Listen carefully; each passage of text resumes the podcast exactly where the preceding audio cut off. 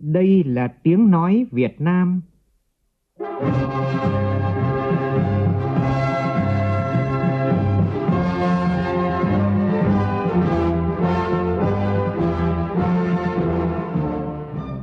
là tiếng nói Việt Nam phát thanh từ Hà Nội, thủ đô nước Cộng hòa xã hội chủ nghĩa Việt Nam.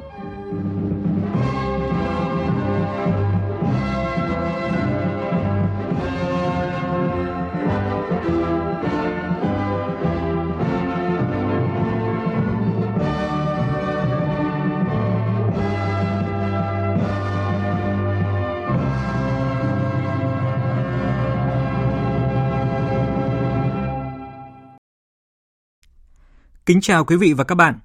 Mời quý vị nghe chương trình Thời sự trưa của Đài Tiếng nói Việt Nam với những nội dung chính sau đây.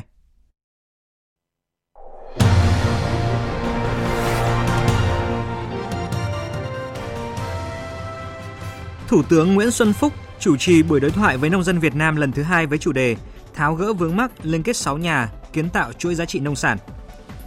Về vụ cắt que test hát i vê, Giám đốc bệnh viện Saint Paul khẳng định đây là hành vi chỉ mang tính chất thử nghiệm trong phạm vi khoa. Hôm nay, Chủ tịch Ủy ban nhân dân thành phố Hà Nội Nguyễn Đức Trung yêu cầu Sở Y tế Hà Nội làm rõ và báo cáo sai phạm trước ngày mười lăm tháng mười hai tới.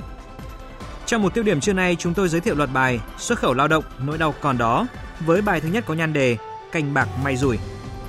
Tính đến thời điểm này, đoàn thể thao Việt Nam đã đạt tám mươi hai huy chương vàng tại SEA Games ba mươi. mười chín giờ tối nay, chung kết bóng đá nam SEA Games ba mươi. Người hâm mộ chờ đợi thầy trò huấn luyện viên Park Hang-seo hiện thực hóa giấc mơ vàng.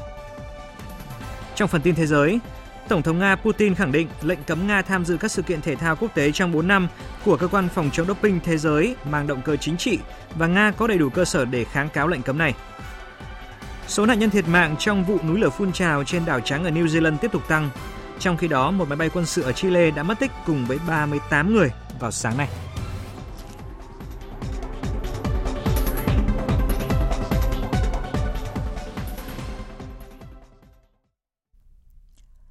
Bây giờ là nội dung chi tiết. Sáng nay, tại thành phố Cần Thơ, Thủ tướng Nguyễn Xuân Phúc đã chủ trì buổi đối thoại với hơn ba trăm nông dân đại diện cho hơn mười sáu triệu nông dân Việt Nam. Hàng loạt các vấn đề liên quan đến tiêu thụ nông sản cho nông dân, giúp nông dân tham gia vào chuỗi giá trị sản xuất, vấn đề tiếp cận các nguồn vốn, tích tụ đất đai, phát triển hạ tầng đồng bằng sông Cửu Long, giải pháp ứng phó với biến đổi khí hậu của vùng đã được nông dân và doanh nghiệp hoạt động trong lĩnh vực nông nghiệp nêu ra. Phóng viên Vũ Dũng và Phan Ánh phản ánh.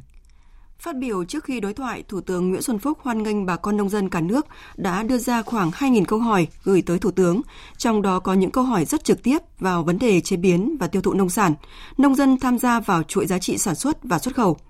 Thủ tướng cho biết sẽ trực tiếp cũng như chỉ đạo lãnh đạo Bộ Nông nghiệp và Phát triển Nông thôn, Bộ Công Thương, Ngân hàng Nhà nước Việt Nam cùng giải đáp thắc mắc của nông dân, nhất là người dân vùng đồng bằng sông Cửu Long, vùng sản xuất nông nghiệp quan trọng của cả nước. Và sau buổi đối thoại này, Thủ tướng sẽ tiếp tục đối thoại với nông dân cả nước tại miền Trung. Là người đặt là người đầu tiên đặt câu hỏi, nông dân Trần Công Danh ở ấp Thới Phước, xã Tân Thạnh, huyện Thới Lai, thành phố Cần Thơ đặt vấn đề. Thủ tướng giao cho Bộ Công Thương, Bộ Nông nghiệp và Phát triển Nông thôn xây dựng chuyên đề là kinh doanh tiêu thụ nông sản. Tuy nhiên là đến nay là được mùa rớt giá thì là cứ tái đi tái lại. Vậy tôi xin hỏi Thủ tướng, đề án đổi mới kinh doanh tiêu thụ nông sản triển khai như thế nào? Chính phủ Thủ tướng để làm gì hạn chế kinh phí trung gian cho nông dân? Về vấn đề này, Bộ trưởng Bộ Công Thương Trần Tuấn Anh trao đổi với nông dân Trần Công Danh. Mặc dù là chúng ta đã tăng trưởng liên tục trong cái xuất khẩu của nông nghiệp của chúng ta, như là năm ngoái và năm nay của chúng ta đều đạt cái con số giá trị xuất khẩu tới bốn mươi và bốn mươi mốt tỷ đô la Mỹ, có nghĩa là năng lực sản xuất của chúng ta và năng lực phát triển thị trường đã mở rộng và tăng nhanh. Nhưng tuy nhiên, chúng ta chắc chắn sẽ còn đối mặt những vấn đề này trong thời gian tới nếu như chất lượng và các quy mô sản xuất chúng ta không được ổn định. Và vì vậy thì tôi cho rằng có một số cái điều kiện mà cơ bản chúng ta phải tính đến. Trước tiên phải tổ chức và đổi mới lại cái việc tổ chức sản xuất. Bộ Nông nghiệp và Bộ Công Thương đều phải tập trung quyết liệt cho những vấn đề này. Và ngay trong Bộ Công Thương, chúng tôi cũng đang triển khai cái đề án xây dựng lại hệ thống thông tin trên cơ sở nghiên cứu, dự báo cho các cái nhóm ngành hàng trọng yếu và có yêu cầu cần bình ổn thị trường cho nông nghiệp Việt Nam. Cũng về vấn đề tiêu thụ nông sản, tiếp tục tinh thần nông dân cũng phải chủ động trong sản xuất và tiêu thụ. Thủ tướng nêu vấn đề chủ động ứng dụng thương mại điện tử trong tiêu thụ sản phẩm. Bây giờ trong túi tất cả quý vị đều có một cái smartphone tự động thông minh này, phải không? Vậy thì ai đã sử dụng điện thoại và và nhắn tin? Còn lại những là truy xuất nguồn gốc, giá cả, thị trường, à, mẫu mã, tất cả các thứ. Chúng ta đã sử dụng được chưa? Tất cả ba trăm người, bốn trăm người trong hậu trường này đều có điện thoại thông minh.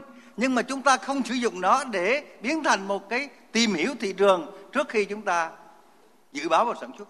Đó chính là một công cụ mới, một cái, một cái sử dụng công nghệ thông tin mới mà thời đại Internet đã làm nên.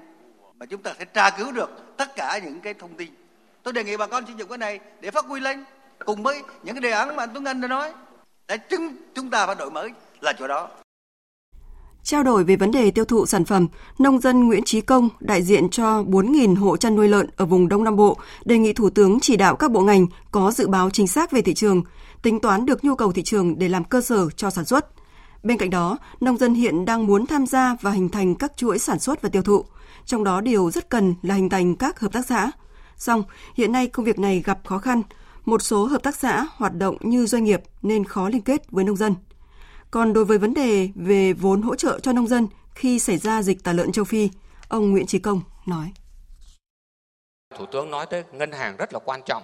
Ờ, trong cái tình hình hiện nay dịch tả heo châu Phi, nhà nước đã bỏ biết bao nhiêu tiền để hỗ trợ vì cái thương dân nghèo. Nhưng mà cái hỗ trợ này tôi nghĩ sắp tới đó chúng ta sẽ phải dừng cái hỗ trợ, bởi vì cái hỗ trợ này làm cho người nông dân không lớn được. Bởi vì không có quốc gia nào mà cứ bỏ tiền ra hỗ trợ như vậy. Nên chăng cái tiền này chúng ta đưa qua ngân hàng, giúp bằng cái chính sách họ cho người nông dân đổi mới công nghệ, đổi mới tất cả những cái mà theo nhu cầu của thế giới để hạ giá thành xuống. Khi hạ giá thành xuống, chúng ta sẵn sàng cạnh tranh với các nước khi mà các cái thương mại của thế giới họ vào nước ta. Thì tôi nghĩ rằng là khi chúng ta làm việc này, người nông dân, đặc biệt là giới chăn nuôi sẽ không bị bất động những vấn đề như hiện nay. Về vấn đề này, thực hiện chỉ đạo của Thủ tướng Chính phủ, Phó Thống đốc Ngân hàng Nhà nước Đào Minh Tú trả lời câu hỏi. Là đối với những hộ chăn nuôi lợn mà do cái hậu quả của dịch tả lần này thì một là khoanh lại, hai là kéo giãn thời gian trả nợ và thứ ba là giảm lãi đối với tất cả những khoản đó và tiếp tục cho vay mới để tái đàn cũng như để tiếp tục kéo dài những cái khoản nợ để có thể tạo điều kiện cho bà con là phát triển cũng như chăn nuôi mở rộng hơn. À, tái tạo lại những cái khoản đã thiệt hại. Và riêng cái dịch tả lợn châu Phi vừa qua thì ngành ngân hàng cũng đã tạm thời xử lý là khoảng hai nghìn tỷ là đang được xử lý khoanh lại và để hỗ trợ cho bà con.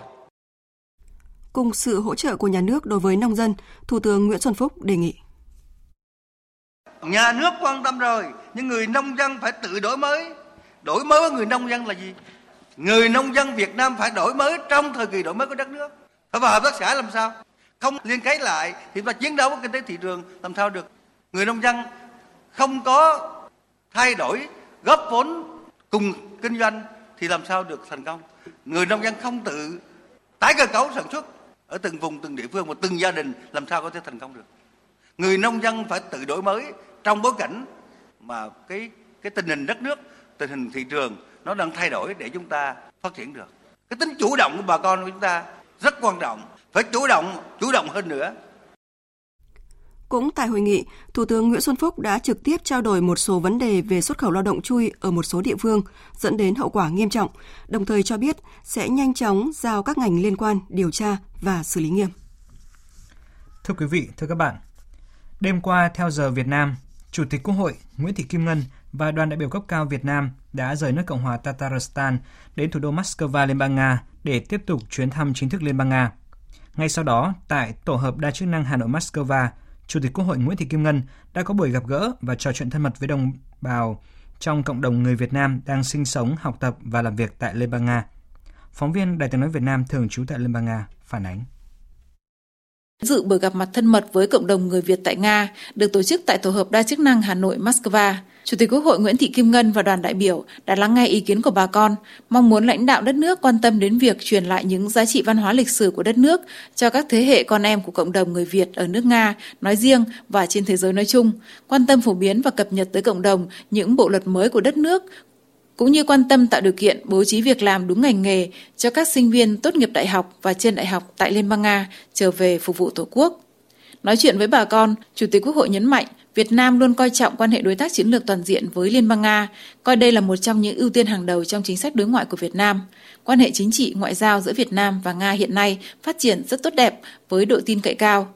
Cùng với đó, quan hệ kinh tế, thương mại, đầu tư, quốc phòng, an ninh, giáo dục đào tạo được hai bên triển khai hiệu quả. Đặc biệt, những tâm tư của bà con cộng đồng người Việt tại Nga về các thủ tục pháp lý để được cư trú làm ăn thuận lợi tại đây luôn được lãnh đạo Đảng, Nhà nước, Quốc hội chú trọng trong các chương trình hội đàm trao đổi với giới lãnh đạo của Nga.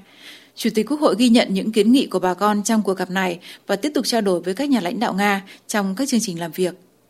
Về vấn đề Biển Đông, Chủ tịch Quốc hội nêu rõ, Đảng và Nhà nước thực hiện nhất quán chủ trương kiên quyết, kiên trì bảo vệ biển đảo của Tổ quốc, giải quyết các tranh chấp bất đồng trên biển bằng các biện pháp hòa bình phù hợp với luật pháp quốc tế, trong đó có Công ước của Liên Hợp Quốc về luật biển năm một nghìn chín trăm tám mươi hai.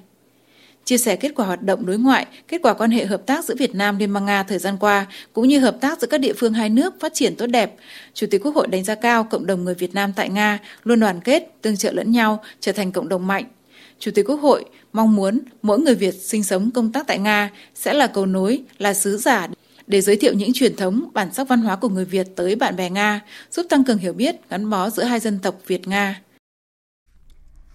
Nhận lời mời của Chính phủ nước Cộng hòa Dân chủ Nhân dân Lào và Chính phủ Hoàng gia Campuchia, từ ngày hôm nay đến ngày mười ba tháng mười hai, Ủy viên Bộ Chính trị, Phó Thủ tướng Thường trực Chính phủ Trương Hòa Bình dẫn đầu đoàn đại biểu cấp cao Chính phủ Việt Nam thăm chính thức hai nước Lào và Campuchia.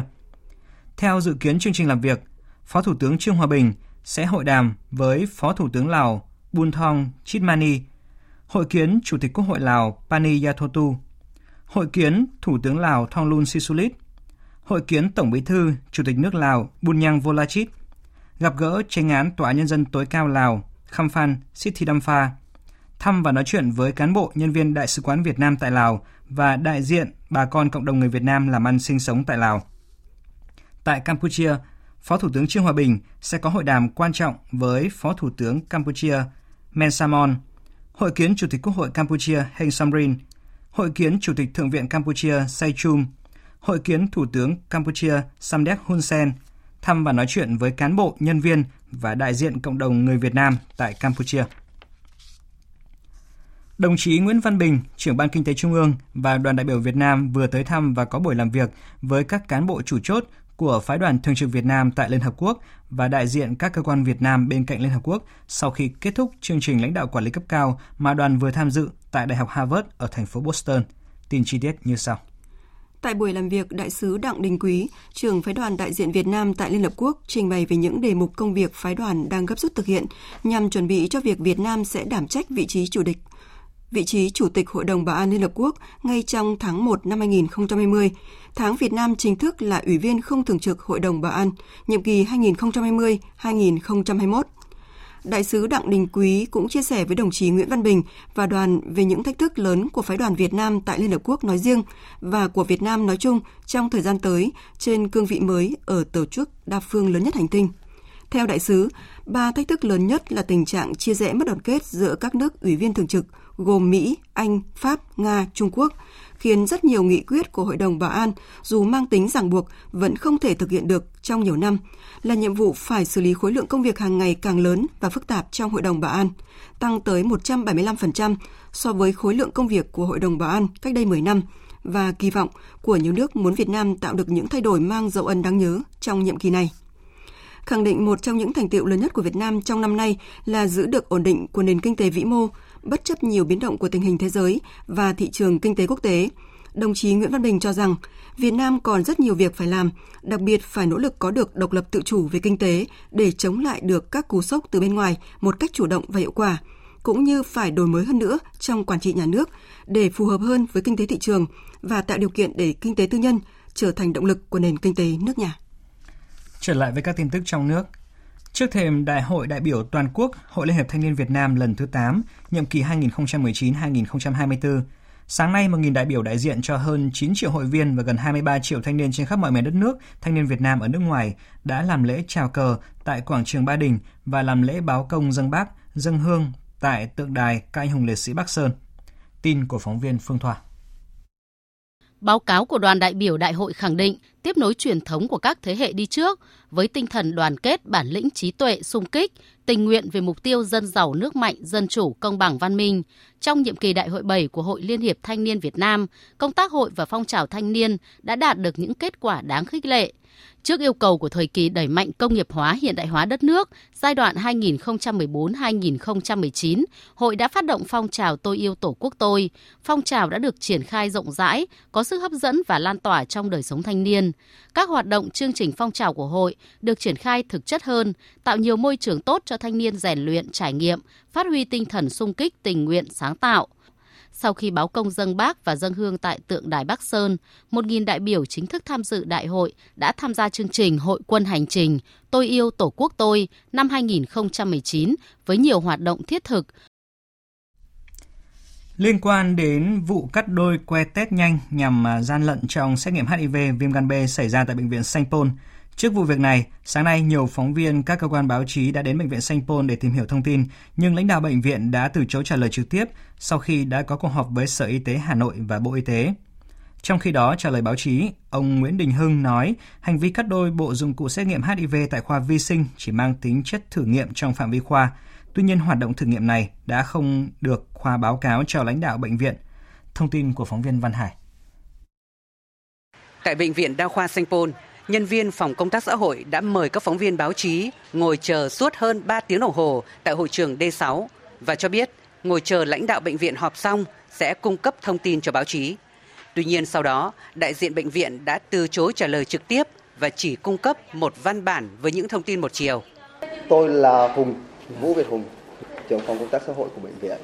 Và thay mặt gọi là bệnh viện thì cũng đến tất cả các anh chị cái thông cáo. Hiện tại thì bệnh viện trả lời bằng cái cái thông cáo. Nhưng mà thông cáo này chưa thỏa mãn cái nhu cầu thông tin của chúng tôi. Vâng, thế thì cái cái đấy thì gọi là bệnh viện sẽ trả lời tiếp. Nhiệm vụ của tôi tôi không có quyền trả lời. Trong clip đã đăng tải, nhân viên bệnh viện cho biết là được các cấp lãnh đạo yêu cầu thực hiện việc cắt đôi que thử để gian lận trong xét nghiệm hát i vê vi gan B. Nhưng trong văn bản gửi báo chí, đại diện bệnh viện Saint Paul lại khẳng định không chỉ đạo cắt đôi que thử tại khoa vi sinh y học. Mỗi que thử dùng test nhanh cho một bệnh nhân nhưng đã bị nhân viên của bệnh viện cắt ra làm đôi để xét nghiệm cho hai bệnh nhân. Cũng theo bệnh viện, tại cuộc họp chiều qua mùng chín tháng mười hai, các cá nhân có liên quan đã thừa nhận trong thời gian từ tháng chín đến tháng mười một năm nay, khoa vi sinh y học không báo cáo xin phép lãnh đạo bệnh viện mà tự ý đưa vào sử dụng và cắt đôi que thử nhằm gian lận trong xét nghiệm. Sau khi xuất hiện clip này, dư luận cho rằng đã có hàng nghìn que thử hát i vê viêm gan B đã bị cắt đôi trước khi được tiến hành xét nghiệm. Nhưng đại diện bệnh viện lại khẳng định chỉ có bốn mươi que thử bị cắt đôi để xét nghiệm cho tám mươi bệnh nhân. Trước đó hôm qua, ba cán bộ của bệnh viện đã bị tạm đình chỉ công tác từ ngày chín đến ngày hai mươi bảy tháng hai, gồm thạc sĩ Chu Thị Loan, phó phụ trách khoa vi sinh, cử nhân Trần Thị Thanh Lam, kỹ thuật viên trưởng và cử nhân Phan Thị Thùy Linh, kỹ thuật viên. Sở Y tế Hà Nội cho biết đã đề nghị công an vào cuộc điều tra vụ việc này. Về việc hàng nghìn que thử hát i vê viêm gan B bị cắt đôi trước khi tiến hành xét nghiệm tại Bệnh viện Đa khoa Saint Paul Hà Nội, Cục Quản lý Khám chữa bệnh Bộ Y tế đã có công văn yêu cầu Giám đốc Sở Y tế thành phố Hà Nội khẩn trương xác minh, rà soát quy trình xét nghiệm và sai phạm, đồng thời công khai thông tin về kết quả xác minh, xử lý cho cơ quan truyền thông biết. Và cũng liên quan đến vụ việc này, hôm nay, Chủ tịch Ủy ban nhân dân thành phố Hà Nội Nguyễn Đức Trung yêu cầu Sở Y tế chỉ đạo kiểm tra thông tin, kiểm điểm, xử lý nghiêm các vi phạm theo quy định pháp luật, báo cáo Thành ủy, Ủy ban nhân dân thành phố trước ngày mười lăm tháng mười hai tới đây. Và tiếp ngay sau đây, chúng tôi xin được chuyển đến quý vị một số thông tin thời tiết.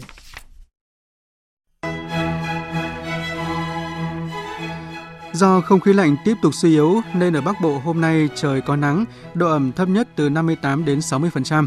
Nhiệt độ các khu vực đều tăng một đến ba độ so với ngày hôm qua. Nền nhiệt cao nhất trong ngày ở Bắc Bộ và Bắc Trung Bộ hôm nay khoảng từ hai mươi mốt đến hai mươi ba độ, một số nơi trên hai mươi tư độ. Về trưa và đầu giờ chiều, cảm giác ấm áp rất rõ. Nền nhiệt cao nhất ngày hôm nay là ở Nam Trung Bộ và khu vực Nam Bộ đều trong khoảng từ hai mươi chín đến ba mươi mốt độ. Ban ngày trời nắng, đêm không mưa. Tây Nguyên cũng có một ngày thời tiết ấm áp khi nhiệt độ cao nhất là hai mươi bảy độ. Trên biển, do ảnh hưởng của không khí lạnh suy yếu nên hôm nay vùng biển ngoài khơi các tỉnh từ Bình Thuận đến Cà Mau, phía tây của khu vực Nam Biển Đông, bao gồm cả vùng biển phía tây quần đảo Trường Sa có gió đông bắc mạnh cấp sáu, giật cấp tám, sóng biển cao từ hai đến bốn mét, biển động. Khu vực Nam Biển Đông cũng có mưa rông, trong mưa rông có khả năng xảy ra lốc xoáy.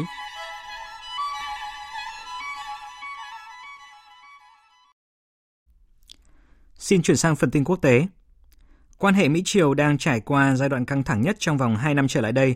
Sau khi cảnh báo Triều Tiên có nguy cơ mất tất cả, chính quyền Tổng thống Mỹ Donald Trump hôm qua tiếp tục yêu cầu Hội đồng Bảo an Liên Hợp Quốc họp khẩn về các hành vi mà nước này cho rằng là khiêu khích của Bình Nhưỡng. Đây có lẽ cũng là lần đầu tiên trong gần hai năm qua Mỹ sử dụng từ khiêu khích để nói về Triều Tiên.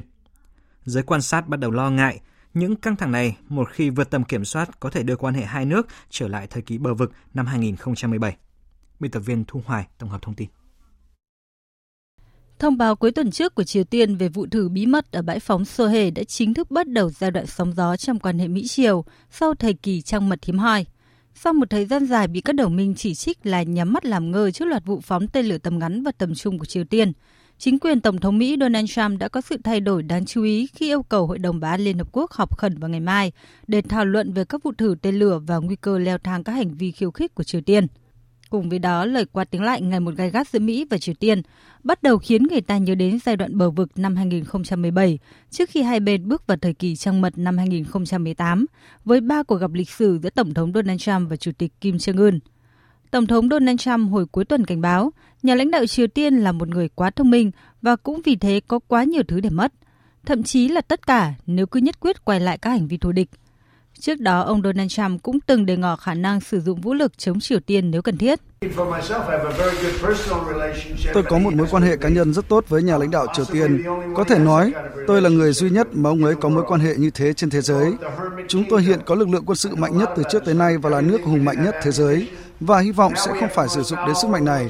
Tuy nhiên, nếu phải sử dụng, chúng tôi sẽ làm.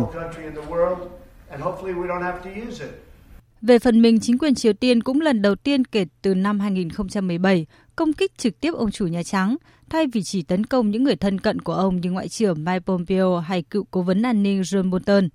Ông Kim Jong-un, nguyên đặc phái viên đàm phán hạt nhân Triều Tiên, hôm qua thậm chí còn chế giễu những phát ngôn của nhà lãnh đạo Mỹ là vô tội vạ, thiếu suy nghĩ và không mạch lạc.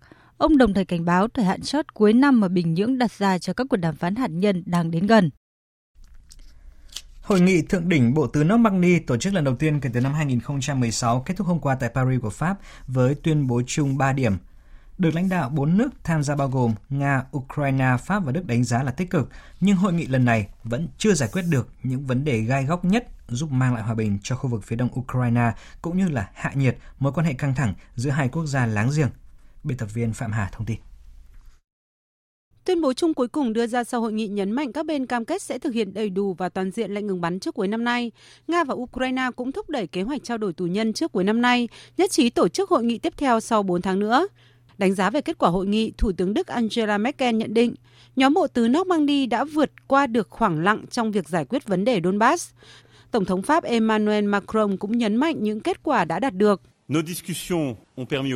Các cuộc thảo luận cho thấy chúng ta đã thúc đẩy được các vấn đề quan trọng, đó là tù nhân, làm rõ lệnh ngừng bắn, chương trình nghị sự nhằm xây dựng niềm tin cho các bên thời gian tới.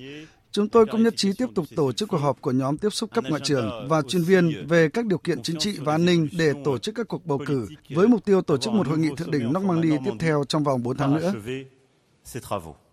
Sau bế tắc kéo dài, hội nghị được chờ đợi đã giải quyết được những vấn đề cơ bản, tạo nền tảng cho một giải pháp toàn diện tại phía đông Ukraine. Tuy nhiên, đúng như dự đoán, vấn đề khó khăn nhất trên bàn đàm phán vẫn chưa được giải quyết, bao gồm quy chế của Donbass trong lãnh thổ Ukraine. Ai thực tế sẽ kiểm soát biên giới giữa Donbass và Nga và làm thế nào để tổ chức các cuộc bầu cử địa phương tại khu vực do lực lượng đối lập Ukraine kiểm soát. Tổng thống Nga Vladimir Putin khẳng định nước này sẽ nỗ lực đóng góp vào tiến trình giải quyết cuộc khủng hoảng ở miền đông Ukraine, nhưng Ukraine cần phải thay đổi hiến pháp. Điều đầu tiên đó là thay đổi hiến pháp, trao cho Donbass quy chế đặc biệt lâu dài. Thỏa thuận về quy chế đặc biệt tại một số khu vực của Donbass cần được mở rộng và có thể trở thành vĩnh viễn. Chúng ta cũng không nên trì hoãn việc thực hiện các trách nhiệm khác, bao gồm lệnh miễn trừ cho lực lượng đối lập tại miền đông. Hôm nay, Ngoại trưởng Mỹ Mike Pompeo sẽ tiếp Ngoại trưởng Nga Sergei Lavrov tại Washington trong chuyến thăm đầu tiên của ông Lavrov tới Mỹ kể từ chuyến thăm năm hai không một bảy. Ngoại trưởng Nga dự kiến sẽ gặp Tổng thống Mỹ Donald Trump. Hồi tháng năm vừa qua, Ngoại trưởng Nga Sergei Lavrov và Ngoại trưởng Mỹ Mike Pompeo đã nhóm họp tại khu nghỉ dưỡng Sochi của Nga, khi nhà ngoại giao hàng đầu của Mỹ cũng hội đàm với Tổng thống Putin. Dù Ngoại trưởng Mỹ Mike Pompeo gọi các cuộc hội đàm này là rất hữu ích, song quan hệ hai nước vẫn ở điểm thấp nhất kể từ chiến tranh lạnh. Tổng thống Mỹ Donald Trump một lần nữa kêu gọi mối quan hệ gần hơn với Nga khi họp thượng đỉnh NATO ở Anh vào tuần trước, đồng thời nhấn mạnh khả năng sẽ đạt được thỏa thuận gia hạn Hiệp định Kiểm soát Vũ khí Hạt nhân New START sẽ hết hiệu lực vào năm hai nghìn không trăm hai mươi mốt. Chuyến thăm của Mỹ, chuyến thăm Mỹ của Ngoại trưởng Nga diễn ra giữa lúc Tổng thống Donald Trump đang đối mặt với cuộc điều tra luận tội. Nga chỉ trích kế hoạch của Mỹ duy trì binh sĩ ở Syria và cảnh báo thời gian sắp hết hạn để gia hạn Hiệp định New START.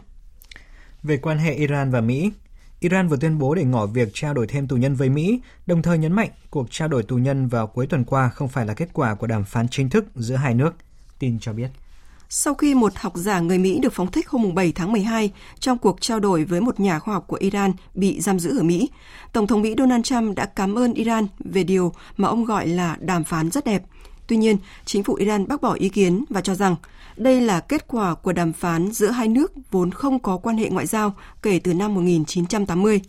Phát biểu trên truyền hình, người phát ngôn chính phủ Iran Ali Rabiei tuyên bố đây đơn thuần chỉ là cuộc trao đổi, đàm phán hoặc mọi hình thức đối thoại chỉ có thể diễn ra trong khuôn khổ nhóm P năm cộng một và sau khi Mỹ bãi bỏ các lệnh trừng phạt và khủng bố kinh tế Iran. Liên quan đến những căng thẳng giữa Israel và Palestine, một số người Palestine đã phản đối quyết định của Israel xây dựng một khu định cư mới ở trung tâm thành phố Hebron hay còn gọi là khu bờ Tây. Các nhân chứng và nguồn tin an ninh cho biết các cuộc đụng độ đã nổ ra giữa hàng chục người Palestine và lực lượng Israel trước hàng rào chắn mà quân đội Israel đã dựng lên ở thành phố. Hội Trăng Lưỡi Liềm Đỏ Palestine cho biết ba người biểu tình Palestine đã bị bắn và bị thương do hỏa lực của Israel. Hàng chục người khác bị ngạt do hơi cay trong cuộc đụng độ. Các cuộc biểu tình nổ ra sau khi Bộ trưởng Quốc phòng Israel Naftali Bennett tuyên bố một khu ở mới cho người định cư Do Thái sẽ được xây dựng ở thành phố cổ Hebron, nơi trước đây là khu chợ của người Palestine.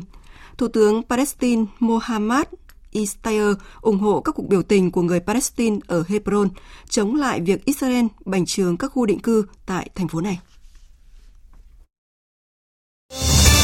Thời sự vê o vê, nhanh, tin cậy, hấp dẫn. Thưa quý vị, còn hơn hai tuần nữa thì năm hai nghìn không trăm mười chín mới khép lại, nhưng theo Cục Quản lý Lao động Ngoài nước, Bộ Lao động Thương binh và Xã hội, hết tháng mười một vừa qua, cả nước đã đưa được hơn một trăm ba mươi nghìn lao động đi làm việc ở nước ngoài, vượt chỉ tiêu đặt ra của năm là đưa một trăm hai mươi nghìn người đi. Như vậy, đây là năm thứ sáu liên tiếp Việt Nam đưa được hơn một trăm nghìn lao động đi làm việc ở nước ngoài. Tuy nhiên, cùng với điểm sáng qua con số thống kê được, thì bức tranh xuất khẩu lao động vẫn còn những khoảng tối, những tồn tại hạn chế. Đó là tình trạng lao động chui, lao động bỏ trốn và những tai nạn luôn rình rập người lao động ở nơi đất khách quê người. Đề cập nội dung này, phóng viên Hà Nam có loạt bài Xuất khẩu lao động, nỗi đau còn đó. Bài thứ nhất có nhan đề Canh bạc may rủi. Mời quý vị cùng nghe. Trong những ngày cuối tháng mười vừa qua, không chỉ người dân Việt Nam mà cả thế giới bàng hoàng đau xót trước cái chết của ba mươi chín người. Họ là những lao động chính trong gia đình và còn rất trẻ, đã phải bỏ mạng nơi xứ người do chết ngạt trong một chiếc xe container tại Anh vì đi lao động chui. Mắt người ở lại chưa ngừng rơi, bởi không biết đến bao giờ mới nguôi ngoai nỗi đau mất người thân. Và với những ai đã từng trong hoàn cảnh ấy, từng là lao động chui, hẳn sẽ thấm thía canh bạc may rủi này. Ớn lạnh và rùng mình, đó là tâm trạng của một người phụ nữ ở xã Cương Gián, huyện Nghi Xuân, tỉnh Hà Tĩnh, mỗi khi đọc lại những thông tin về vụ ba mươi chín người bỏ mạng trên chiếc xe container ở Anh. Bởi không ai khác, chính chồng chị cũng từng chết hụt ở nơi miền đất hứa ấy. Chồng tôi đi sang bên Tiệp làm ăn, đi sang đến Tiệp thì không có việc làm, xin ăn ở bến ấy. Chồng tôi điền về là này có người là chạy thì bảo lành cho sang Anh. Tôi đặt tiền thì sổ tiền thì đi mượn cả đấy. Nhưng mà chồng thì nói là từ vất vả rồi thì mượn tiền đi rồi rồi thì máy ra thì kiếm được sổ tiền rồi về cho vợ con đôi đời á. Khi đi là cũng quá rủ ra quá rừng đưa đi mà nằm một dự gầm xe đây. Khi này là một chết một sống. Sáng đến Anh bốn tháng rồi khi này mới xin được việc. Đi làm được bốn tháng, đi bắt dưới sáu tháng rưỡi kìa. Nói đến cái canh này mà chứ năng rúng ấy. Nhu cầu đi làm việc ở nước ngoài tăng cao, kéo theo đó là tỷ lệ lao động đi chui cũng tăng theo. Mong muốn đổi đời và tin vào viễn cảnh tươi đẹp mà các công ty môi giới vẽ ra, không ít lao động đã cắm sổ đỏ, vay nợ ngân hàng để đi xuất khẩu lao động chui. nhưng cũng không phủ nhận, nhờ đó mà kinh tế nhiều gia đình phất lên trông thấy. Nhà cửa đồ sộ mọc san sát, ô tô, xe máy đắt tiền ngày một nhiều hơn. Sự đánh đổi hấp dẫn ấy khiến người nọ dỉ tai người kia, nuôi ước mơ đổi đời nơi xứ người theo con đường bất hợp pháp, như làn sóng ngầm lan truyền tại nhiều thôn xóm Việt Nam. Không chỉ lao động chui mà cả những lao động bỏ trốn hết hạn hợp đồng không về nước cũng gặp những rủi ro tương tự. Câu chuyện của một lao động nữ ở huyện Ba Vì, Hà Nội, người từng có tám năm mang danh lao động bỏ trốn tại Đài Loan, Trung Quốc, cùng nỗi ám ảnh mà chị phải trải qua khi sống chui lủi nơi xứ người, bị cảnh sát nước sở tại truy quét, và câu chuyện của một lao động nam bất hợp pháp tại Hàn Quốc sau đây cho thấy điều đó. Mình cũng có chứng kiến là bạn bè bị bắt đứng từ xa nhìn thấy. Đấy, mình chạy ra ngoài đường nhìn thấy bạn bè bị bắt. Bị bắt rồi còng tay đưa lên xe rồi về làm các thủ tục rồi thì cũng phải vào tù ngồi. Vào trong tù ngồi khoảng hai mươi đến hai mươi lăm ngày. Bị chủ đánh đập, thậm chí là bị nợ nương và thậm chí là còn bị quỵt nương. Nhưng các anh chị em không dám khai báo với cảnh sát và chính quyền địa phương, bởi vì là các anh chị em thường sợ là bị trục xuất về nước. Nỗi đau về xuất khẩu lao động như kéo dài bởi sự việc đau lòng của ba mươi chín nạn nhân và câu chuyện của những lao động chui, lao động bỏ trốn chưa kịp lắng xuống, thì tin dữ lại ập về từ Hàn Quốc với cả những lao động đi theo con đường chính thống, lao động hợp pháp. Ngày mười chín tháng mười một vừa qua, một chiếc tàu cá của Hàn Quốc bị cháy khiến mười hai người gặp nạn, trong đó sáu thuyền viên Việt Nam mất tích. Đến nay, sau nhiều ngày nỗ lực tìm kiếm, thông tin về các thuyền viên gặp nạn vẫn bặt vô âm tín. Ông Nguyễn Đức Nam, Tổng Giám đốc Công ty Cổ phần Cung ứng Nhân lực Quốc tế và Thương mại Sona, đơn vị có hai thuyền viên gặp nạn tại Hàn Quốc, nêu thực tế. Đối với lĩnh vực thuyền viên, đó là một cái công việc rất là đặc thù. Công tác đưa thuyền viên đi làm việc tại nước ngoài ấy, là một cái phương án rất tốt cho thuyền viên Việt Nam, bởi vì là đi sang làm việc tại Hàn Quốc hay Nhật Bản thì thông thường thuyền viên của chúng ta có một cái mức thu nhập tốt hơn. Tuy nhiên thì đã đi làm thuyền viên thì cũng có những rủi ro về mặt nghề nghiệp khi mà có cháy nổ hoặc là mưa bão. Mặc dù biết cuộc đời mỗi người chỉ sống một lần, nhưng khi nỗi sợ và buồn đau lắng xuống vì gánh nặng mưu sinh, biết đâu đấy họ lại tiếp tục chọn canh bạc may rủi, đánh cược số phận trong canh bạc cuộc đời ấy để mong một tương lai tươi sáng hơn. Thưa quý vị, mong muốn đổi đời và trước gánh nặng mưu sinh, nhiều lao động đã chọn cách ra nước ngoài làm việc bất hợp pháp. Thế nhưng để xảy ra tình trạng xuất khẩu lao động chui, lao động bỏ trốn và lao động phải chịu nhiều thiệt thòi nơi xứ người như thời gian qua, trách nhiệm còn thuộc về chính quyền địa phương, doanh nghiệp đưa lao động đi và cơ quan quản lý nhà nước về lĩnh vực này. Nội dung này sẽ được chúng tôi đề cập trong phần hai của loạt bài. Mời quý vị chú ý đón nghe. Vừa rồi là thời gian dành cho mục tiêu điểm và chương trình Thời sự trưa xin được tiếp tục với những tin tức đáng chú ý sau đây.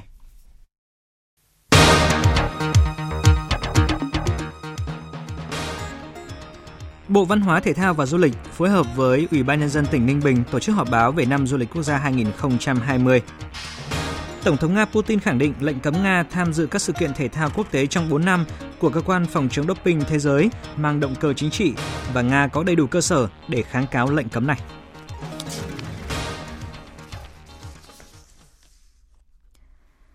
Sáng nay tại khách sạn Hilton, Hà Nội, Bộ Văn hóa, Thể thao và Du lịch phối hợp với Ủy ban Nhân dân tỉnh Ninh Bình tổ chức họp báo về năm du lịch quốc gia hai không hai không Hoa Lư, Ninh Bình. Phóng viên Xuân Hào thông tin chi tiết. Thưa quý vị, trong bản đồ du lịch quốc gia vùng đồng bằng sông Hồng và duyên hải Đông Bắc thì Ninh Bình luôn chiếm vị trí quan trọng trong không gian tuyến điểm du lịch quốc gia và vùng. Và về các chỉ tiêu du lịch chủ yếu thì Ninh Bình luôn nằm trong các số địa phương đón được nhiều khách du lịch nhất cả nước và có tổng thu từ du lịch và hệ thống cơ sở lưu trú cao nhất. Đặc biệt là từ khi quần thể danh thắng Tràng An được UNESCO vinh danh là di sản văn hóa thiên nhiên thế giới thì Ninh Bình được coi là điểm đến sáng trên bản đồ du lịch Việt Nam ạ. Và thưa quý vị, trong buổi sáng hôm nay thì uh, uh, uh, Bộ Văn hóa Thể thao Du lịch cùng với cả Ủy ban Nhân dân tỉnh Ninh Bình đã tổ chức buổi họp báo giới thiệu về năm du lịch quốc gia năm hai không hai không Hoa Lư, Ninh Bình. Và lúc ngồi cạnh tôi lúc này đó là ông Bùi Văn Mạnh, là Phó Giám đốc Sở Du lịch Ninh Bình. Ông Mạnh thân mến, ông có thể cho biết rằng là uh, đây là một cơ, cơ hội, đó là một cơ hội trong năm hai không hai không của Ninh Bình để phát huy thế mạnh của mình về du lịch. Thì uh, để đáp ứng những nhu cầu này thì uh, Ninh Bình đã có những cái chuẩn bị như thế nào để có thể đã thực hiện tốt cái năm du lịch hai không hai không từ phía tỉnh Ninh Bình ạ? À, thực hiện uh, cái chủ trương của Bộ Văn hóa Thể thao Du lịch như của Chính phủ thì chúng tôi cũng đã có những công tác chuẩn bị từ năm hai không một tám về chuẩn bị cho năm quốc gia, đặc biệt là về cơ sở hạ tầng, cơ sở vật chất. Uh, thu hút các nhà đầu tư vào nâng cao cái cơ sở vật chất, đặc biệt là các cơ sở lưu trú chất lượng cao như khách sạn bốn sao, khách sạn năm sao. Đấy, thì ngoài ra thì chúng tôi cũng tiếp tục chỉnh trang đầu tư cơ sở hạ tầng, kết nối toàn bộ các hệ thống tuyến điểm du lịch, tạo thành những cái hạ tầng đồng bộ để có những sản phẩm du lịch nó mang tính chất đặc trưng cũng như là khai thác được tốt những giá trị của di sản văn hóa và thiên nhiên thế giới Tràng An. Vâng, xin cảm ơn ông. Và thưa quý vị, có lẽ năm hai không hai không sẽ là năm đặc biệt về du lịch tại Ninh Bình, và quý thính giả nếu mà có nhu cầu du lịch năm hai không hai không có lẽ là Ninh Bình cũng là một điểm đến ạ. Hôm nay, kỳ họp cuối năm của Hội đồng Nhân dân các địa phương tiếp tục diễn ra. Phóng viên Đình Thiệu tại miền Trung thông tin, kỳ họp cuối năm nay của Hội đồng Nhân dân thành phố Đà Nẵng khai mạc sáng nay, và tại kỳ họp này, Hội đồng Nhân dân thành phố Đà Nẵng cũng sẽ tập trung thảo luận cho ý kiến bảy mươi ba báo cáo tờ trình, xem xét đánh giá tình hình thực hiện kế hoạch phát triển kinh tế xã hội, quốc phòng an ninh của thành phố năm hai không một chín và thông qua nghị quyết về nhiệm vụ của năm tới, đồng thời thảo luận thông qua bốn mươi mốt tờ trình nghị quyết trên một số lĩnh vực quan trọng khác. Tình hình kinh tế xã hội thành phố Đà Nẵng năm hai không một chín được duy trì ổn định và phát triển, hoàn thành đạt và vượt năm trên mười một chỉ tiêu đề ra.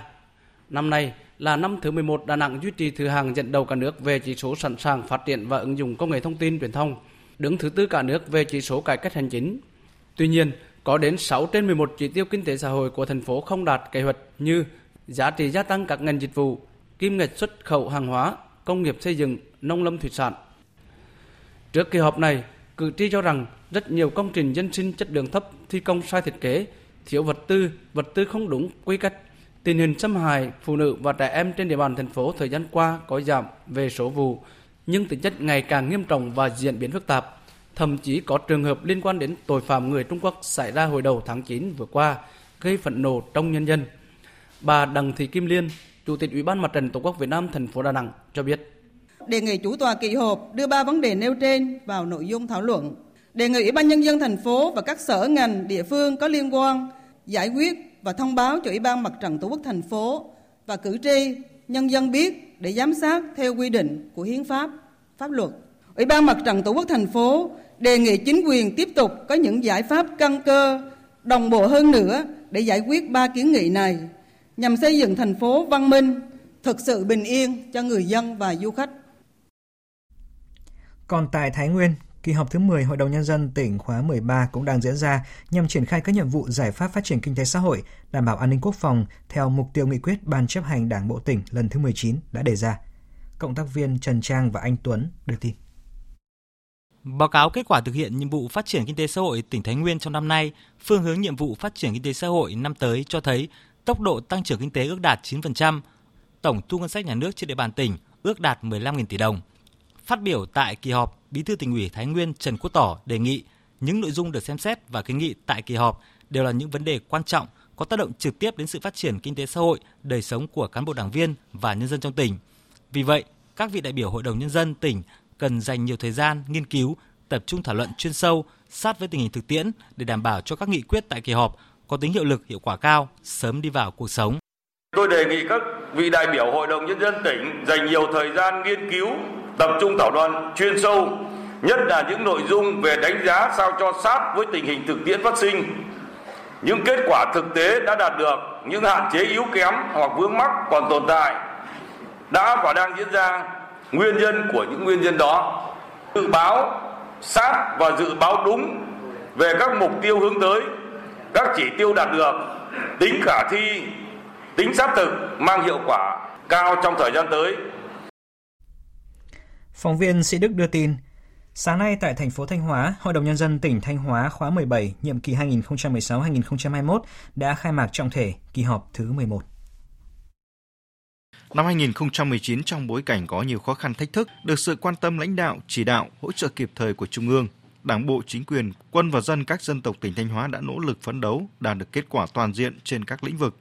Về kinh tế, tốc độ tăng trưởng tổng sản phẩm trên địa bàn đạt tới mười bảy phẩy mười lăm phần trăm, là mức tăng trưởng cao nhất từ trước đến nay.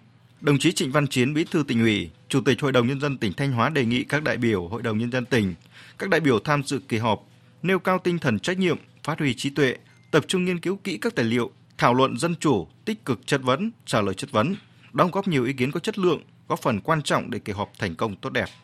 Đề nghị các vị được chất vấn nghiên cứu kỹ câu hỏi, trả lời đúng trọng tâm, trọng điểm, làm rõ những hạn chế yếu kém, nguyên nhân, trách nhiệm của mình và của các cơ quan đơn vị liên quan, nêu rõ biện pháp, giải pháp, tiến độ, thời gian khắc phục được những hạn chế yếu kém của các vấn đề được chất vấn.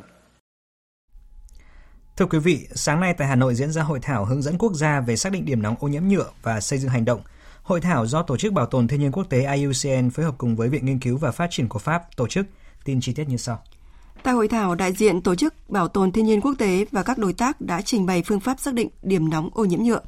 Phương pháp này được xây dựng để xác định các điểm nóng chính, ưu tiên các biện pháp can thiệp và công việc cụ thể để thực hiện các biện pháp đó với sự phối hợp chặt chẽ của các bên có liên quan ở cấp quốc gia. Xây dựng bộ dữ liệu cụ thể của từng quốc gia là một phần chính của việc phân tích điểm nóng. Phương pháp này sẽ được thí điểm ở Việt Nam và chín địa điểm khác trên toàn cầu. Cuối năm sau thì sẽ được tổng kết và nhân rộng, qua đó giúp các quốc gia có một phương pháp chung trong thu thập, phân tích dữ liệu về quản lý rác thải nhựa ở cấp độ địa phương, quốc gia và toàn cầu. Phát biểu tại hội thảo, ông Julien Boucher, một chuyên gia môi trường của Thụy Sĩ cho biết.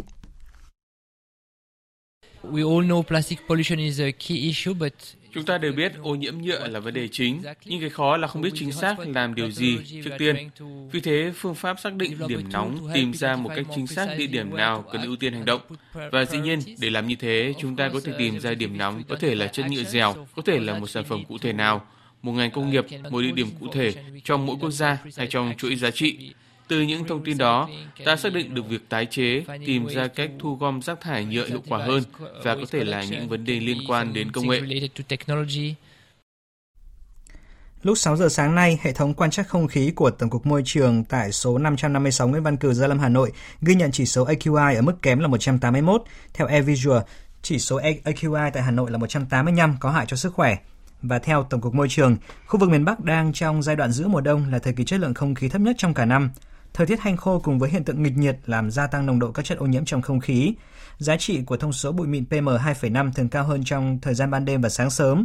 Đặc biệt vào thời gian sáng sớm là khoảng thời gian gió lặng nên khả năng phát tán các chất ô nhiễm thấp. Thời gian còn lại trong ngày khi có ánh nắng mặt trời đốt nóng lớp không khí gần mặt đất, bụi được phát tán và chất lượng không khí được cải thiện hơn. Các tỉnh miền Bắc đang tiếp tục những hứng chịu những ngày rét đậm và rét hại, và theo cảnh báo từ Ban Chỉ đạo Trung ương về phòng chống thiên tai, đợt không khí lạnh kéo dài lần này có đặc điểm là hanh khô, trời ít mưa hoặc là không mưa nên độ ẩm trong không khí giảm mạnh, ảnh hưởng đến sức khỏe người dân và tiềm ẩn nguy cơ cháy rừng. Vì vậy, các tỉnh miền Bắc cần triển khai các phương án ứng phó rét đậm, rét hạn kéo dài. Tại Yên Bái, trong những ngày rét đậm rét hại này, chính quyền đang chỉ đạo ngành nông nghiệp và các địa phương hướng dẫn người dân chăn nuôi, chăm sóc, bảo vệ tốt cho đàn gia súc, hạn chế tình trạng gia súc thả rông chết đói chết rét. Phản ánh của phóng viên Đài Tiếng nói Việt Nam thường trú tại Tây Bắc. Theo Đài khí tượng thủy văn tỉnh Yên Bái, những ngày qua, vào thời điểm ban đêm và sáng, nhiệt độ ở hầu hết các địa phương xuống rất thấp, có nơi chỉ từ bốn đến sáu độ C. Khu vực núi cao còn xuất hiện băng giá với nhiệt độ ở mức một đến ba độ C. Dự báo tình hình rét đậm rét hại còn kéo dài đến ngày mười lăm tháng mười hai. Trước diễn biến bất lợi của thời tiết, ngành nông nghiệp và các địa phương tỉnh Yên Bái đang tích cực vận động người chăn nuôi áp dụng các biện pháp phòng chống đói rét, bệnh tật cho đàn gia súc, tránh những thiệt hại xảy ra. Trong đó chú trọng đưa gia súc về chuồng, quây kín chuồng trại, đốt lửa sưởi ấm cho gia súc khi nhiệt độ xuống quá thấp. Ông Lê Trọng Khang, Phó Chủ tịch Ủy ban nhân dân huyện Mù Căng Chải cho biết. Chúng tôi cũng đã chỉ đạo ngành nông nghiệp xây dựng văn bản hướng dẫn uh, kỹ thuật uh, phòng chống đói rét cho gia súc. Uh, song cùng việc đó thì chúng tôi cũng chỉ đạo uh, cái đội ngũ uh, bám sát địa bàn, phối hợp với Ủy ban nhân dân xã để vận động dân này, tích cực trong việc uh, phòng chống đói rét cho gia súc, chống thả rông gia súc. Hiện toàn tỉnh Yên Bái có trên bốn trăm năm mươi tư nghìn con gia súc là trâu bò lợn ngựa. Do đàn lợn bị thiệt hại nặng nề sau dịch tả lợn châu Phi nên tỉnh Yên Bái đã chỉ đạo phát triển mạnh chăn nuôi trâu bò để đảm bảo ổn định nguồn thực phẩm. Phòng chống rét đảm bảo an toàn cho đàn vật nuôi, tỉnh Yên Bái đang chỉ đạo quyết liệt nhằm hạn chế thấp nhất những thiệt hại có thể xảy ra.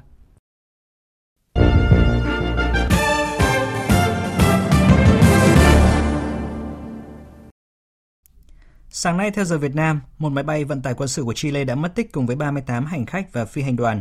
Không quân Chile đã kích hoạt chế độ cảnh báo ngay sau khi mất liên lạc với máy bay và đã huy động đội tìm kiếm cứu nạn để tìm máy bay mất tích. Số người thiệt mạng trong vụ núi lửa phun trào tại đảo Trắng tiếp tục gia tăng. Theo thông báo của cơ quan chức năng New Zealand vào sáng nay, ngoài năm người được xác định đã tử vong, tám người khác đang ở trên đảo được cho rằng đã chết, trong khi ba mươi mốt người khác đang được điều trị trong bệnh viện tại New Zealand. Việt Nga, phóng viên Đài Tiếng nói Việt Nam theo dõi khu vực Châu Đại Dương thông tin. Trong cuộc họp báo diễn ra vào sáng nay, Thủ tướng New Zealand Jacinda Ardern cho biết, Núi lửa trên đảo Trắng phun trào vào ngày hôm qua là một thảm họa của nước này. Nạn nhân của vụ phun trào núi lửa trên đảo Trắng chủ yếu là khách du lịch đến từ Australia, Mỹ, Anh, Trung Quốc và Malaysia, trong đó có cả một hướng dẫn viên du lịch người New Zealand. Các cơ quan chức năng của New Zealand đã sử dụng nhiều máy bay trực thăng và cả thiết bị bay không người lái để phục vụ công tác cứu hộ và tìm kiếm người mất tích. Tuy nhiên, từ tối qua, cảnh sát New Zealand đã cho rằng có khả năng không còn ai sống sót trên đảo ngoài những người đã được giải cứu. Núi lửa tại đảo Trắng phun trào khi mức độ cảnh báo được đặt ở mức độ hai. Bối cảnh này làm dấy lên câu hỏi rằng liệu các công ty lữ hành có quá mạo hiểm khi đưa du khách tới thăm đảo trong điều kiện này? Tuy vậy, Thủ tướng New Zealand Jacinda Ardern cho rằng thời điểm hiện tại không thích hợp để bàn những câu chuyện này mà nên tập trung vào công tác cứu hộ. Hôm nay chúng tôi tập trung vào việc chăm sóc những người bị thương và đảm bảo rằng cảnh sát có những thông tin cần thiết để có thể đưa ra quyết định phù hợp trong quá trình cứu hộ. Thưa quý vị, Nga có đủ cơ sở để kháng cáo lệnh cấm của cơ quan phòng chống doping thế giới. Đây là khẳng định của Tổng thống Nga Vladimir Putin khi mà cơ quan phòng chống doping cấm nước này tham dự các sự kiện thể thao quốc tế trong bốn năm. Phát biểu sau khi tham dự hội nghị thượng đỉnh nhóm bộ tứ Normandy tại Paris, Pháp, Tổng thống Putin khẳng định quyết định của cơ quan phòng chống doping thế giới mang động cơ chính trị, đi ngược lại hiến chương Olympic.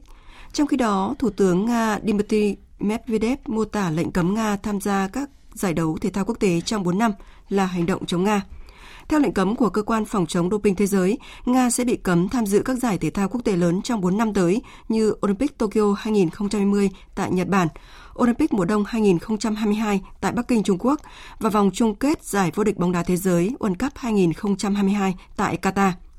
Lệnh cấm được đưa ra sau khi cơ quan phòng chống doping thế giới kết luận rằng Nga đã cung cấp các bằng chứng giả và xóa những dữ liệu liên quan các vụ kiểm tra doping. Ủy ban châu Âu đã cho phép bảy nước thành viên chi đầu tư công khoảng tiền trị giá là hơn ba tỷ euro nhằm hỗ trợ ngành công nghiệp sản xuất pin điện ô tô của khối này trước sự cạnh tranh từ các tập đoàn châu Á. Phóng viên Quang Dũng, thường trú Đài Tiếng nói Việt Nam tại khu vực Tây Âu, đưa tin. Theo quyết định được Ủy ban châu Âu thông qua trong ngày chín tháng mười hai, một gói tài chính công trị giá ba phẩy hai tỷ euro sẽ được bảy quốc gia thành viên của khối là Pháp, Đức, Italia, Ba Lan, Bỉ, Thụy Điển và Phần Lan đầu tư cho một tập đoàn tập hợp mười bảy công ty hoạt động trong lĩnh vực sản xuất pin điện. Đóng góp nhiều nhất là Đức với một phẩy hai mươi lăm tỷ euro, tiếp đến là Pháp với chín trăm sáu mươi triệu euro. Tập đoàn này được xem như là một Airbus mới của châu Âu, trong đó có sự hiện diện của những công ty lớn trong lĩnh vực sản xuất ô tô như hãng B M W của Đức, nhưng cũng có những công ty vừa và nhỏ trong lĩnh vực hóa chất. Ngoài ba phẩy hai tỷ euro đầu tư công từ các nước, tập đoàn này dự kiến sẽ nhận thêm khoảng năm tỷ euro nữa từ các nhà đầu tư cá nhân. Tham vọng của Liên minh châu Âu là tạo ra một tập đoàn đủ mạnh để có thể cạnh tranh với các công ty lớn của Trung Quốc, Hàn Quốc và Nhật Bản trong lĩnh vực sản xuất pin điện Li-ion, vốn được xem là xương sống của ngành công nghiệp ô tô trong những thập niên tới, khi ô tô điện sẽ dần thay thế toàn bộ các ô tô chạy bằng động cơ xăng hay diesel. Đây cũng là một phần trong kế hoạch đầy tham vọng của Liên minh châu Âu là đến năm hai không năm mươi sẽ biến châu lục này thành nơi đầu tiên trên thế giới hoàn toàn không có khí thải carbon. Theo lộ trình được các nước châu Âu đưa ra, đến năm hai không bốn mươi, toàn bộ các xe ô tô chạy bằng động cơ xăng và dầu sẽ bị cấm hoạt động tại châu Âu. Tiếp ngay sau đây, mời quý vị cùng đến với trang tin đầu tư tài chính và tiết mục nhật ký SEA Games ba mươi.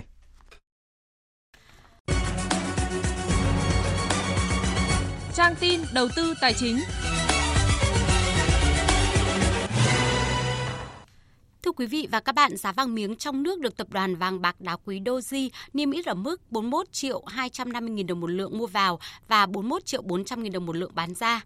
Còn giá vàng bốn số chín của công ty Bảo Tín Minh Châu niêm yết ở mức mua vào là bốn mươi mốt triệu hai trăm hai mươi nghìn đồng một lượng và bán ra là bốn mươi mốt triệu sáu trăm bảy mươi nghìn đồng một lượng. Còn giá vàng thế giới giao ngay đang ở mức một nghìn bốn trăm sáu mươi đô la một ounce.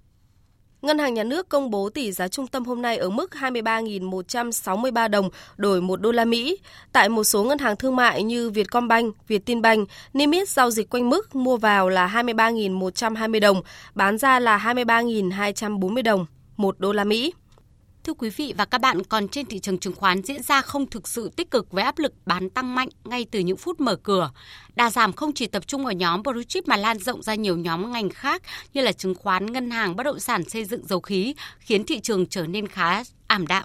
Kết thúc phiên giao dịch, vê en Index đạt chín trăm sáu mươi hai phẩy bảy mươi lăm điểm, hát en ích Index đạt một trăm lẻ một phẩy chín mươi bảy điểm. Đầu tư tài chính biến cơ hội thành hiện thực. Đầu tư tài chính biến cơ hội thành hiện thực.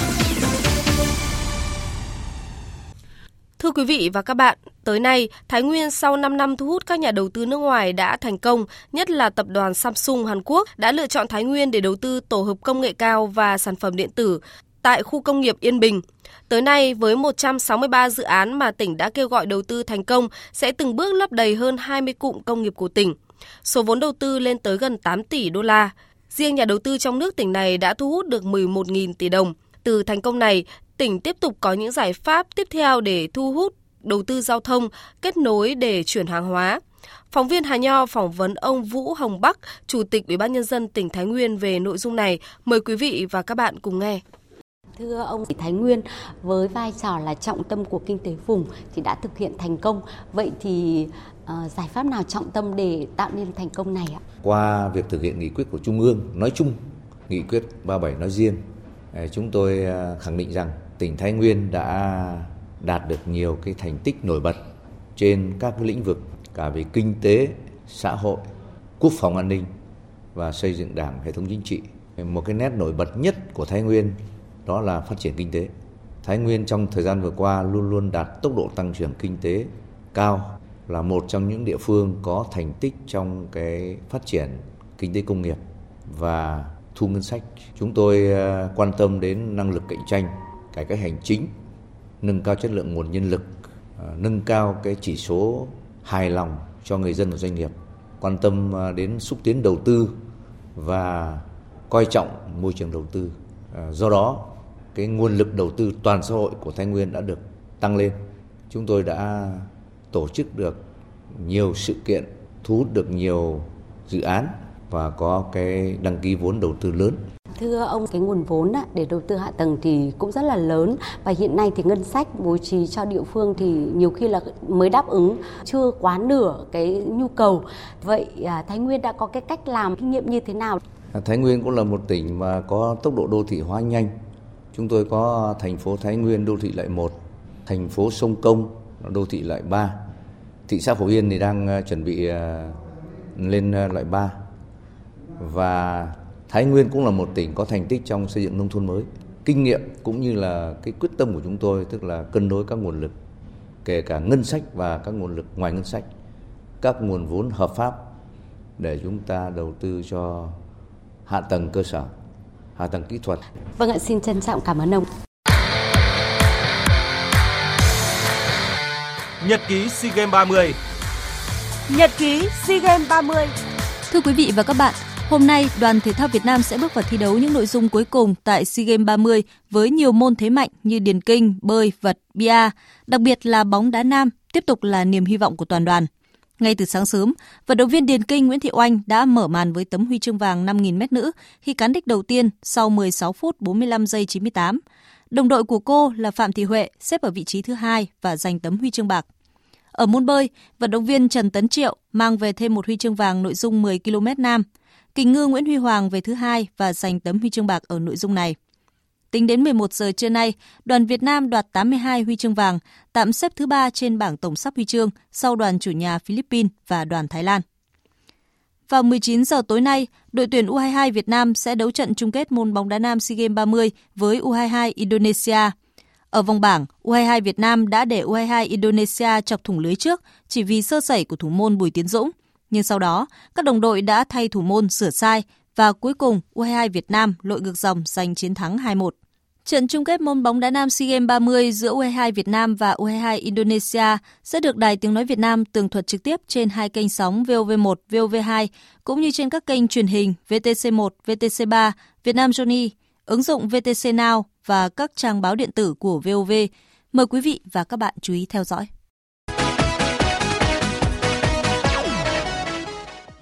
Quý vị và các bạn thân mến, ở SEA Games ba mươi, điền kinh là một trong những môn giàu thành tích của đoàn thể thao Việt Nam.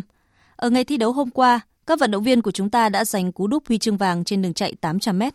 Phản ánh của phóng viên Việt Anh từ Philippines. Ở chung kết chạy tám trăm mét nam, vận động viên Việt Nam Dương Văn Thái chủ động chọn chiến thuật núp gió trong bốn trăm mét đầu. Khi tiến công báo hiệu vào bốn trăm mét cuối, Dương Văn Thái vẫn ở ngoài top bốn, nhưng anh dần bung sức trong khoảng ba trăm mét, lần lượt vươn lên thứ ba rồi thứ hai, chỉ sau Caterje Mathieu.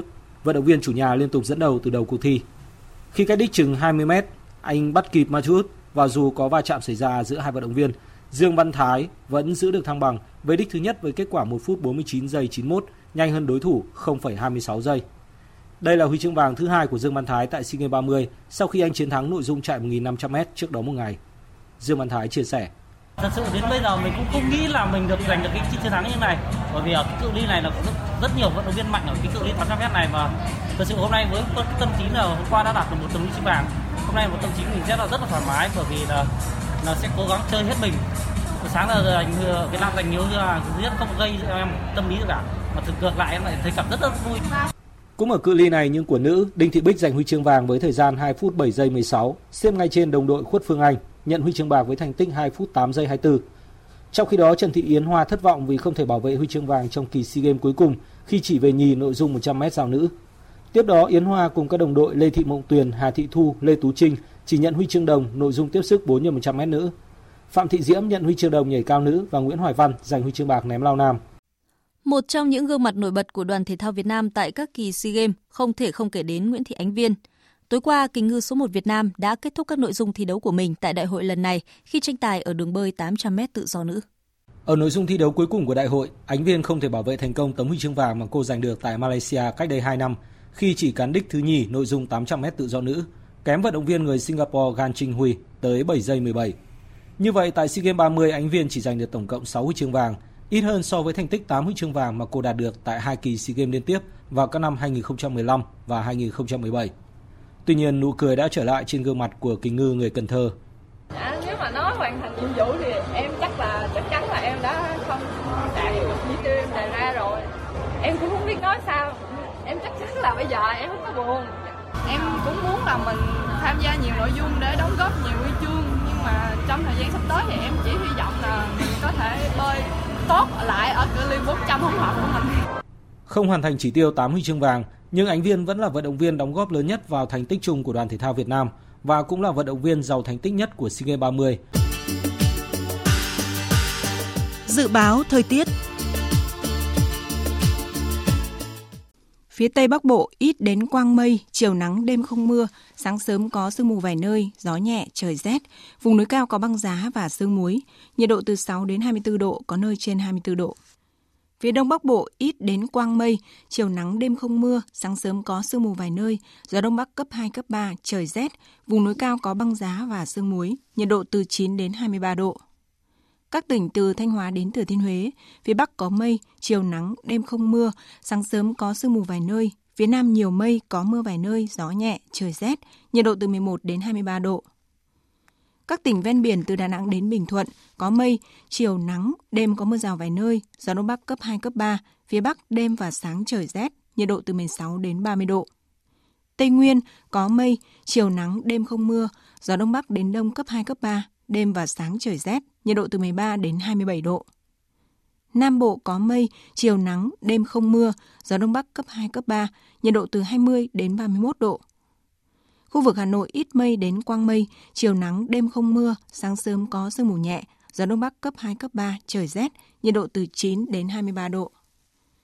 Dự báo thời tiết biển, Bắc Vịnh Bắc Bộ, Nam Vịnh Bắc Bộ, vùng biển từ Quảng Trị đến Quảng Ngãi, vùng biển từ Cà Mau đến Kiên Giang và Vịnh Thái Lan, không mưa, tầm nhìn xa trên mười ki lô mét, gió Đông Bắc cấp bốn.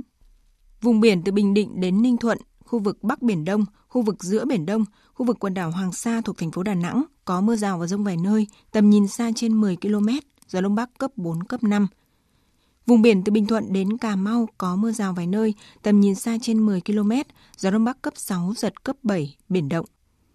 Khu vực Nam Biển Đông, khu vực quần đảo Trường Sa thuộc tỉnh Khánh Hòa có mưa rào và dông rải rác. Trong cơn dông có khả năng xảy ra lốc xoáy, tầm nhìn xa trên mười ki lô mét, giảm xuống từ bốn đến mười ki lô mét trong mưa, gió Đông Bắc cấp năm, riêng vùng biển phía Tây cấp sáu, giật cấp tám, biển động. Những thông tin thời tiết vừa rồi cũng đã kết thúc chương trình Thời sự trưa nay của Đài Tiếng Nói Việt Nam. Chương trình do các biên tập viên Hoàng Ân, Minh Châu, Nguyễn Hằng biên soạn và thực hiện với sự tham gia của kỹ thuật viên Thế Phi, chịu trách nhiệm nội dung Nguyễn Thủy Vân. Xin tạm biệt và hẹn gặp lại.